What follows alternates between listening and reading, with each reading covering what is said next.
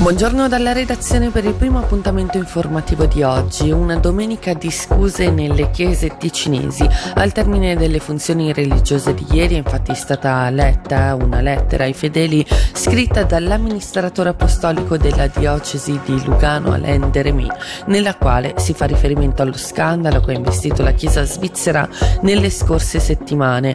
Nello scritto il Monsignore depreca gli oltre mille abusi sessuali emersi dal 1900 1950 ad oggi ed invita a riscoprire il Vangelo.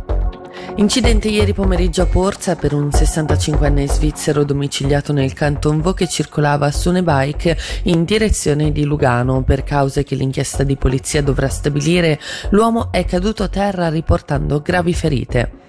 È stato revocato in serata l'avviso di scomparsa di una donna di 52 anni da Montecarasso. Di lei non c'erano più tracce da mercoledì 13 settembre alle 13.40 circa, il giorno del suo compleanno. La polizia cantonale ieri sera ha diffuso un annuncio per annullare l'appello ma senza fornire ulteriori indicazioni.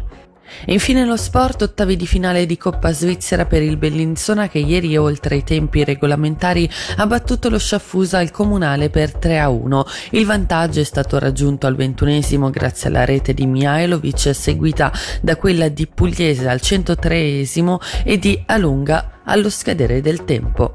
Ora le previsioni del tempo, oggi al sud molto nuvoloso e al mattino primi rovesci, dal pomeriggio rovesci temporali più frequenti. Le temperature raggiungeranno i 20 gradi.